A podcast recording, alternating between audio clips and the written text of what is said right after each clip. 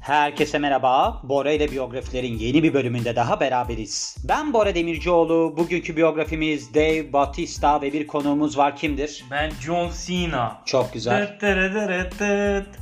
Ne o? Müziğini mi yaptın? Öyle başlıyordu. Öyle mi? Evet. Ne o? Adam Amerikan güreşçisi? Evet. Ha John Cena, Cena diye yazılan adam. Evet. O Cena diye mi okunuyor? Evet. Ben Sena diye okunuyor diye John düşünmüştüm. Cena. Öyle mi? Ha, onu mu beğeniyorsun? Yani hayalindeki erkek öyle birisi mi? Hayır. Ben onun bir tane Marine diye bir filmi var değil mi? Bir Evet, denizci. evet, ben onu ilk olarak orada izlemiştim. Ben Adamın izlemedim. Çok kötü o filmler. Yok zaten onların hepsi kötüdür. Ben bu adamın bir tek filmlerinin iyi olduğuna tanık oldum. Amerikan güreşçisi olup. Bunun ha, böyle Batista'nın ama bir şeyi var ya. Film nasıl oluyorsa iyi film tercihleri var. İyi film tercihinin yanında ben bunu zaten hani sen dedin ya nereden çıktı bu diye. Hani bu adam nereden aklına geldi diye. Bir tane Joe diye bir İngiliz bir sayfa var. Bilmiyorum işte nedir gazete midir nedir dergi midir de. Orada yazıyordu. Bu son bir tane filmde oynamış da işte orada gösterdiği performans olarak bir tane ünlü birisi demiş ki gelmiş geçmiş en iyi güreşçidir oyuncu olarak demiş. Oradan ben hani dedim bu adamın biyografisi nasılmış filan diye. Bautista diye okunuyor fakat Batista diye şu anda hem yazılıyor hem de telaffuz ediliyor değil mi Canberk? Evet. Ve burada aktör ve de eski profesyonel güreşçi olarak Baptist tanınıyor. demekmiş o. Baptist mi demekmiş? Evet. Öyle mi? Evet. Drax the Destroyer. Bu şeydeki mi?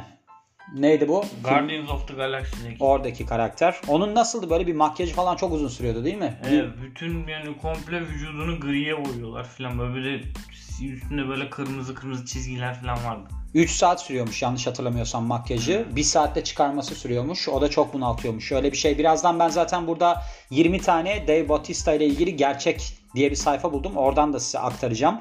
Doğum tarihi olarak bakarsak 18 Ocak 1969 doğumlu. Aslında bayağı da yaşı var ha değil mi? Yani torunu var. Torunu var evet. Bir de bu adamın göreceli olarak geç bir kariyeri başladı değil mi? Güreş kariyeri. 32 yaşında falan olması lazım. Öyle bir şey Evet. hatırlıyorum. Ya bu Korumaymış, bouncer'mış yani. Fedai. şeyde Washington DC'de yaşamış. Hı hı. Oradaki barların çoğunda işte kapıda bouncer'mış. Zaten bunların hep geçmişleri böyle oluyor. Mesela böyle bir yoksullukla savaşan ailede dünyaya geldiği falan yazıyor burada. Multikültürel bir ailede dünyaya geldiği yazıyor. Ve de 17 yaşındayken evi terk ediyor. Tuhaf işlerde çalışıyor. Ardından profesyonel vücut geliştirmeye başlıyor. İlgi duymaya başlıyor. Mesela şöyle de bir durumu var. 2000 ve 2010 ardından da 2013-2014 yılları arasında Batista ismiyle WWE'de yer alıyor. Ve dünya ağır siklet şampiyonu olmuş 4 kez. Bununla beraber de WWE şampiyonu olmuş 2 kez. Ben bunların şampiyonlukları neye göre gidiyor onu da anlamıyorum. Bunlar birbirlerine bile vurmuyorlar. Ya o biraz işte şey e, fanlara göre belirleniyor gibi. Evet değil mi? Yani adamı tutarlarsa mesela bunların bir kötü takımı bir de iyi takımı var değil mi? Ya hep böyle o değişiyor yani iyi takım kötü takımda olan adam da mesela o taraftar çok severse İyi alıyorlar. iyi alıyorlar. Galiba şeyin bu Dwayne Johnson ilk önce iyide başlamış güreş kariyeri sonra kötüye almışlar o zaman tutmuş. Sanki tam tersi. Tam tersi mi? Böyle bir şey olabilir. Yani bir, bir taraftan bir tarafa geçince tutuyor. Genelde böyle genç böyle hani şey e, ne denir umut vaat eden tipleri önce bir kötü hani o, o dönemin efsanesine kafa tutuyorlar onlar. hı hı. Onlar işte kötüymüş gibi başlıyorlar. Hı hı. Sonra o öbürleri emekli olunca o şey oluyor efsane oluyor. Aa, onu bilmiyordum. Sen bayağı izliyorsun galiba. Ben ben hala evde şey deniyorum yani. Böyle Gerçekten mi? ring var bizim evde. Sizin durumunuzun iyi olmasını çok seviyorum zaten. Sizde dalga havuzu da var değil mi? Biz var. Çok güzel. Peki bunaldığın hiç oluyor mu? Çünkü ben bir yerde okumuştum. Mesela bir insanın mutluluk derecesi bir noktada kalırmış. Yani bir insanın kol da kesilse bir sene sonra mesela yüzse mutluluğu yine yüze denk geliyormuş. Yani şimdi senin dalgalı havuzun olmadığı zamanlardaki hatırlamazsın. Çok zamandır var çünkü. Aynen. O zamanki modun devam ediyor değil mi? Evet hep hep Aynen. dalgalı benim hayatım. Evet dalgalı güzel. Bu adamınki gibi senin hayatında onu anladım yani. Bir de şöyle bir durumu varmış bu adamın. 282 gün tutmuş bu dünya ağır siklet şampiyonluğunu elinde. Bununla da bir rekoru elinde tutuyormuş. Böyle de bir durum var. Ve devamına gelirsek oyuncu olarak 2006 yılında ilk çıkışını gerçekleştiriyor. Bunu da komedi filmi Relative Strangers'la yapıyor ve bundan sonra da endüstrinin şu ana kadarki en çok aradığı oyunculardan birisi haline geliyor. Bu aslında şöyle bir durumdan dolayı geliyor. Şimdi orada canlandırdığı bu Drax the Destroyer karakteri de tabii ki çok uygun fiziğine. Yani bu adamın mesela sadece kafa olarak bakarsan çok büyük bir kafası yok mu? Yuvarlak ve büyük. Hiç kafası kere uygun bir değil. Bir de böyle kafasına böyle çizgi çizgi o nasıl olmuş anlamadım. Bazı insanın kafasında öyle bir durum var. Evet. Hmm. Kel oluyor ve böyle dalga dalga bir hal oluyor kafasında. Evet. Ben de onu merak ettim şimdi. Bak ona hiç bakmamıştım. Evet bazı insanda öyle bir şey oluyor. 2014 yılında o rolde yer almış. Marvel Cinematic Universe filmi Guardians of the Galaxy'de ve iki tane Marvel filminde daha bu karakteri canlandırıyor. Bununla beraber de 2013 yılın 2013 diyorum 2015 yılındaki Bond filminde villain'ı canlandırmış. O yani haini. Spectre filminde. Spectre. Şeyde de yer almış. Blade Runner 2049'da. Evet orada da var. Aa ben onu bilmiyordum. 2011 yılında da Hitflix.com sitesi kendisini House of the Rising Star, Sun filmindeki performansıyla en iyi aksiyon komedi oyuncusu seçmiş. Yani Performer of the Year hmm. seçilmiş. Öyle de bir durumu var yani. Ve genel olarak bakarsak Ozon Ones olarak da bilinir. Devil Michael Bautista Jr. 53 yaşında. Eşleri Angie Bautista. Bu kadınla alakalı galiba bir dövmesi de var hatta. Angel mı ne yazıyormuş kolunda öyle bir şey hatırlıyorum. 98-2006 yılları arasında evliymiş. Glenda Batista 90-98 yılları arasında evliymiş. Sarah Jade 2015-2019 yılları arasında evliymiş. Boyu 1.93 yani ideal erkek boyunu 13 santimle geçiyor. Böyle bir durumu var. Çok uzun boylu olmak aslında eskiden mesela çok dezavantaj olarak görülürdü. Oyunculuk işinde özellikle. Çünkü kameraya sığmıyorsun yanına kadın uymuyor filan. Ama tabii ki Türkiye'deki oyunculuk için. Kalkıp da Marvel evreninde yer alırsan işine yarayacaktır. Rock'tan uzun mu? Rock'ın boyunun kaç olduğunu bilmiyorum. Hmm. Sen o yani 90 falan olabilir. Ama çok uzun boylu olduğunu da düşünmüyorum o adamın bu arada. O adamın nasıl o kadar ünlü olduğunu da hiçbir zaman anlayamadım ha. Yani çok acayip bir ne bileyim görüntüsü yok. Karın kasları yırtıldığı için karın kası bile yok. Yani o size'da çok adam var. 96'ymış boyu. 1.96. Aa. Evet. Vay be bayağı uzunmuş boyu. Aa. Çok şaşırdım. Evet. Bu adam daha uzun duruyor yalnız. Şöyle babası ve annesinden bahsedersek babasının mesleğinden bahsetmiş gerçi. Şöyle babası kuaför. Washington DC'de yaşıyorlar. Orada o bölgede bir kuaförmüş. Anne babası da tabii ki boşanıyor. Batista daha küçük bir çocukken ve ardından da annesi tarafından yetiştiriliyor ki annesinin de Yunan kökleri varmış. Ve bir noktada annesi Dona'ymış ismi. Donna Ray. Diyor ki ben lezbiyenim ve Batista bu tercihiyle alakalı olarak da her zaman annesini destekliyor ve diyormuş ki lezbiyen bir annenin gururlu oğluyum ben. Öyle adlandırmış. Bir kız kardeşi var kendisinin. Annesiyle aynı isimde olan. Bir de erkek kardeşi var. Adı da Michael. Erkek kardeşi öldürüldü galiba değil mi? Böyle bir şey hatırlıyorum. Birazdan galiba o 20 gerçek kısmında vardı. Ve ailesinin daha çocukken kendisi yaşadığı finansal zorluklarla alakalı olarak çok fazla konuşuyormuş, çok fazla dile getiriyormuş bu durumu. Bu biliyorsun önemli bir noktadır. Neden önemlidir? Çünkü insanlara empati kurma yeteneği verirsin. Yani böyle çok zenginlikten geldik ve hala zenginiz hiçbir zaman ilgi çekici olmaz. Mesela Rocky filminde Rocky fakirlikten geliyor. Sonra devamında biliyorsun zengin oluyor falan.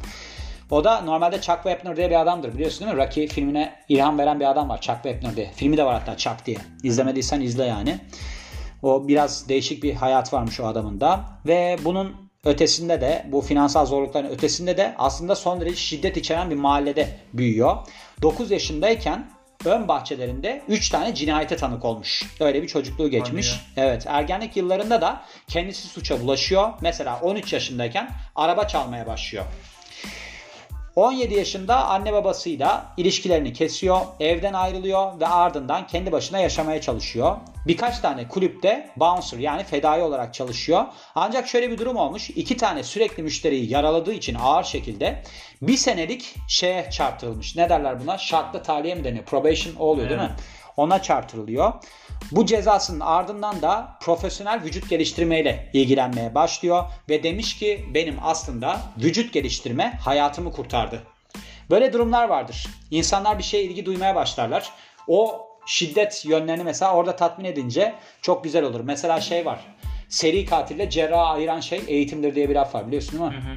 Yani adam mesela eğitim görmediği zaman seri katilde olabiliyor.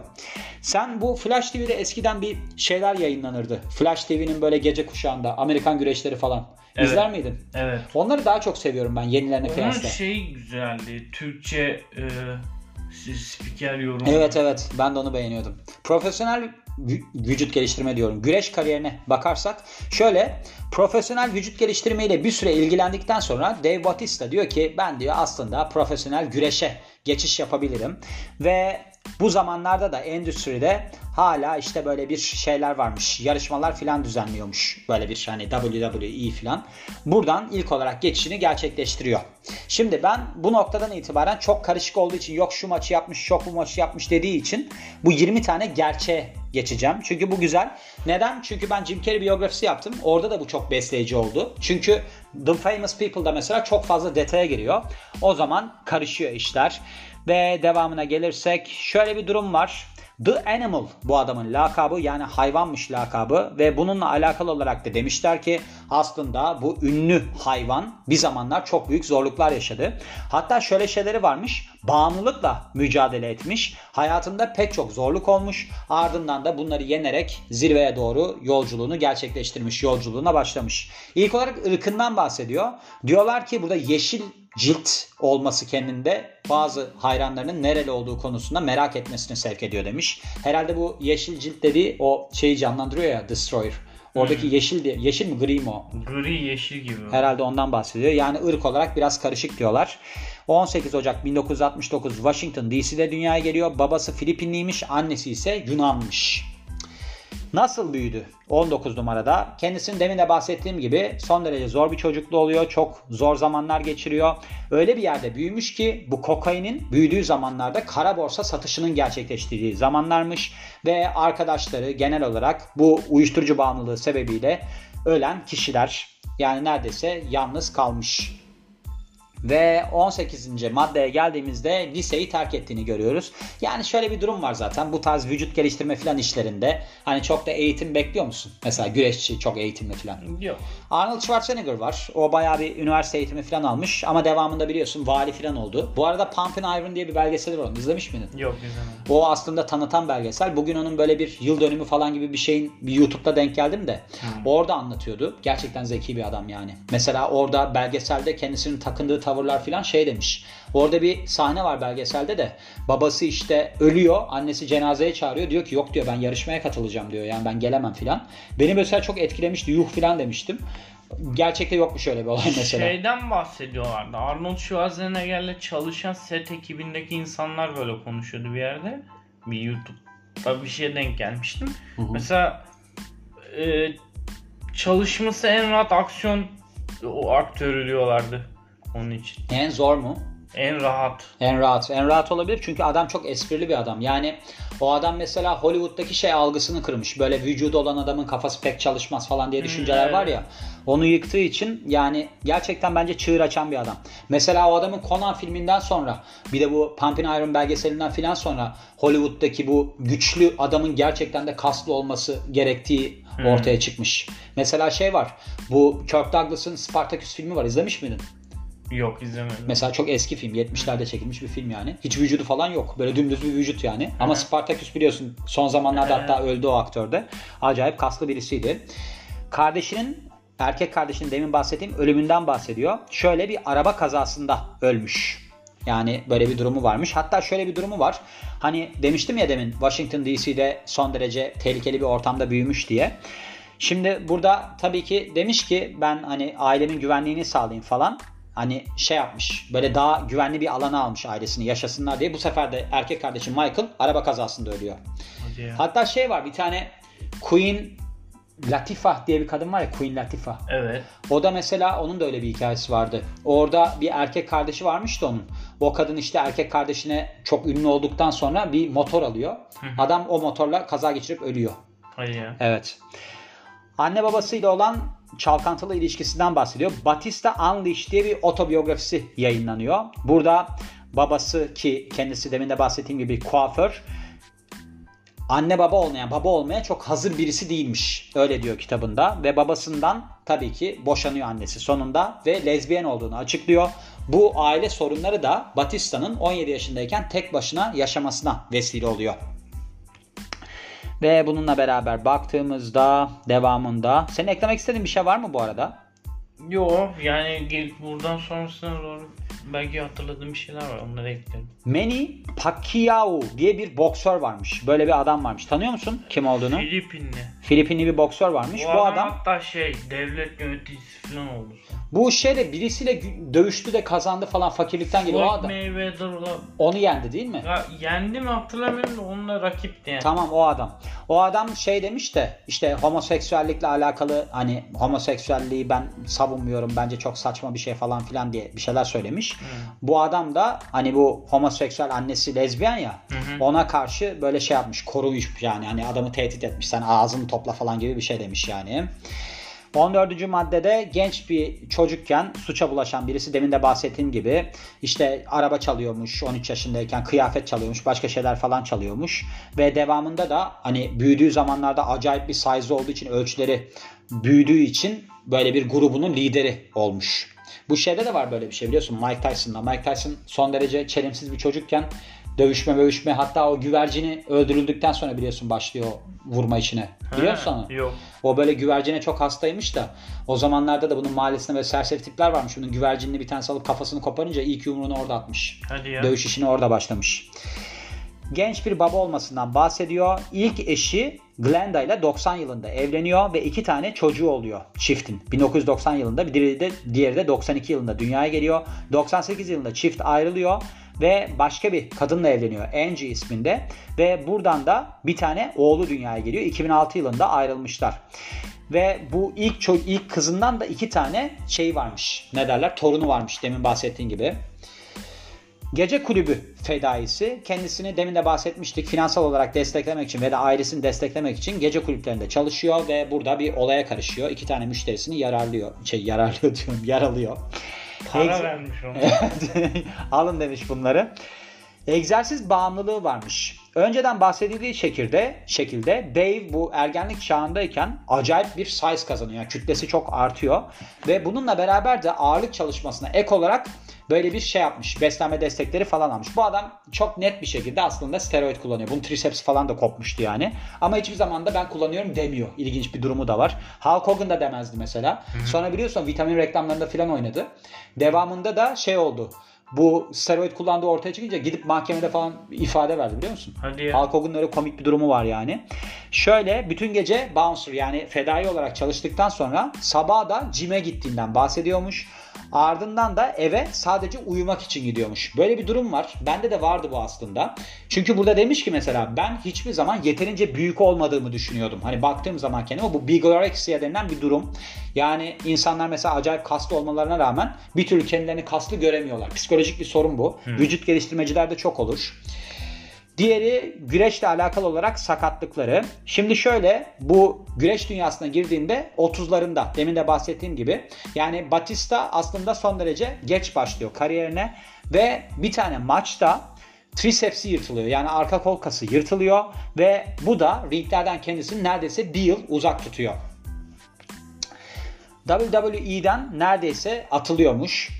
Ve bu hani sakatlanma olayından sonra aslında bu genel olarak şeyin bir Ric Flair'ın da olduğu ta- takımın üyesi. Ancak bu tricepsini yırttıktan sonra ringe geri dönmede çok hevesleniyor. Ben diyor hemen döneyim falan diye. Çünkü bu şirkette kalabilmesinin tek şansı buymuş. Ve bu Batista ile alakalı şey Batista diyorum triceps ile alakalı olarak şeyi geçirirken rehabilitasyonu geçirirken aslında tekrar yırtıyor triceps kasını ve bununla alakalı olarak da daha fazla ring dışında kalıyor. Performance enhancer yani performans artırıcı ürün kullanıldığından kullandığından bahsediyorlar burada. İşte demin de bahsettim ben hiçbir zaman kabul etmese de bunun sürekli olarak sakatlanması falan buna aslında çok böyle bir gözümüze sokan durum ortaya koyuyor. Neden? Çünkü bu steroidler falan kullanıldığı zaman bu tarz şeyler çok olur. Neden? Çünkü burada kas güçleniyor. Tendon güçlenmiyor. Tendondan pat diye kopuyor. Bunlarda çok durumlar olur. Ve 2010 yıllarında bu son WWE maçını kaybettiğinden bahsediyor. 3 kere şey yapmış. WWE'ye geri dönmüş 2010'larda ve 2019'daki son çıkışında Triple H ile yüzleşmiş ve burada aslında bir kayıp yaşamış. Yani maçı kaybetmiş. Ancak yine de mutlu olmuş. Hani böyle bir durumdan dolayı, güreşmesinden dolayı. WWE şey ne bu? MMA kariyeri var. Profesyonel güreşin haricinde aslında dövüş sanatlarıyla da çok ilgili birisi.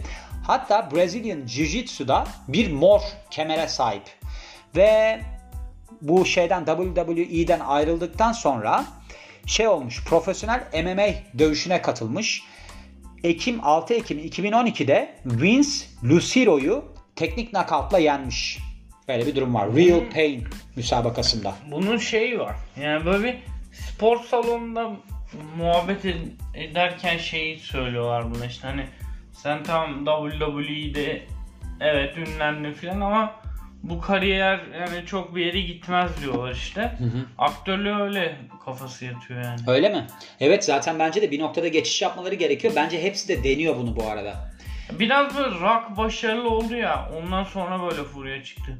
Yani furya çıkmasından değil. Bunların zaten hepsinin bir de modellerin geçme şansı çok az oluyor. Çünkü kafaları pek çalışmıyor. Hı-hı. Rol de yapamıyorlar. Tamam size'ları falan var ama çok az kişi var yani. Evet. Bak Arnold Schwarzenegger var. Adam acayip zeki bir adam normal. Vali oldu ya. Son dövüştüğü adam vardı Triple H. Evet.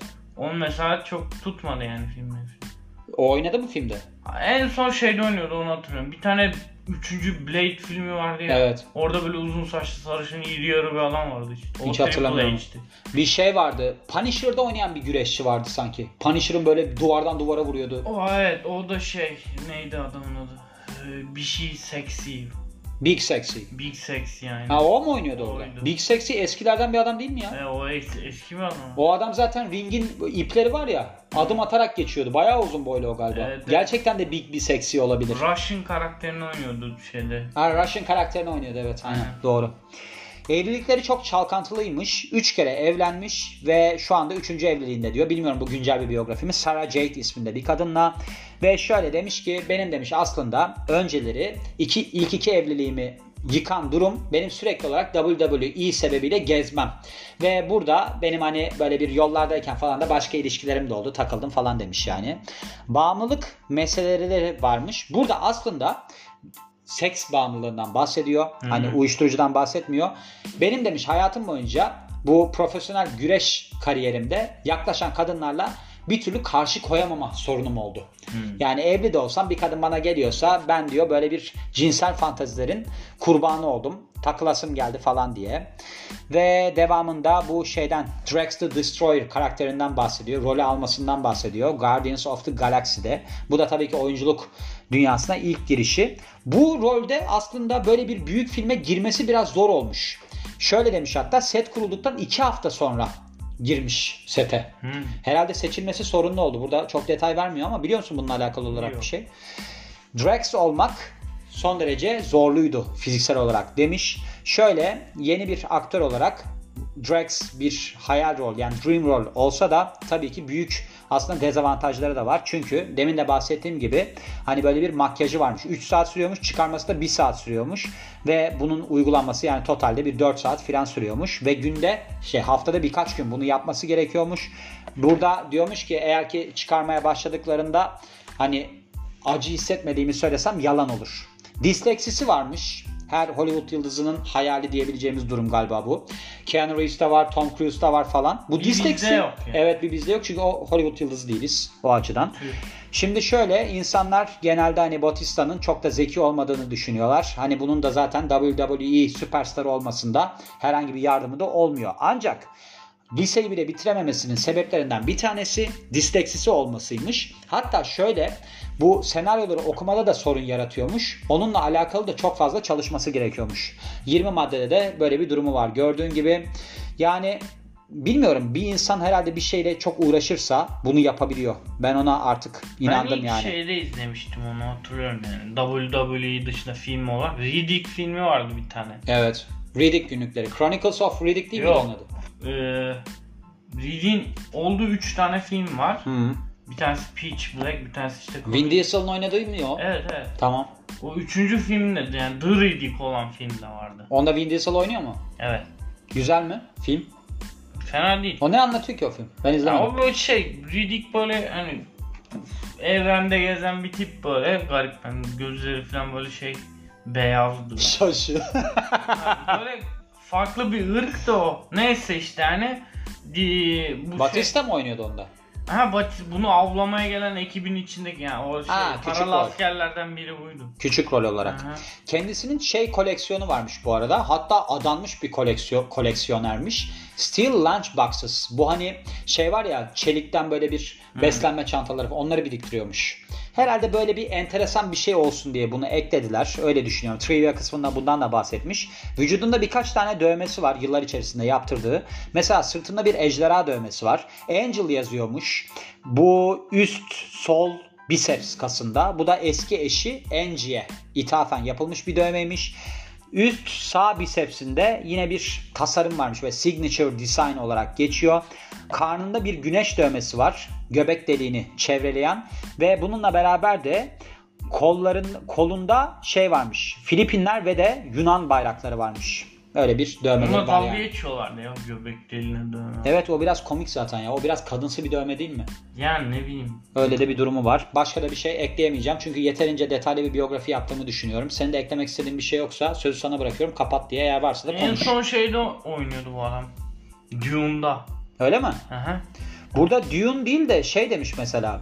Gelecekteki filmleri arasında Escape Plan 2, Hades, Master Z, Z, Ip Man, Legacy bir de Stuber diye bir filmden bahsediyor. Bilmiyorum bunlar gösterime girdi mi ne oldu falan diye. Öyle bir durumu varmış yani. Başka bir şey eklemek istiyor musun? Yok. Yok eklemek istemiyorsan o zaman kapanışını yap. Net bir biyografi yapmış olalım. Gururla kapatalım. Ee, Ben Canberk Tuncer dinlediğiniz için teşekkürler. Ve ben de kapanışımı yapıyorum. Ben Bora Demircioğlu. Biz dinlediğiniz için çok teşekkür ederiz. Yeni biyografide görüşmek üzere. Hoşçakalın.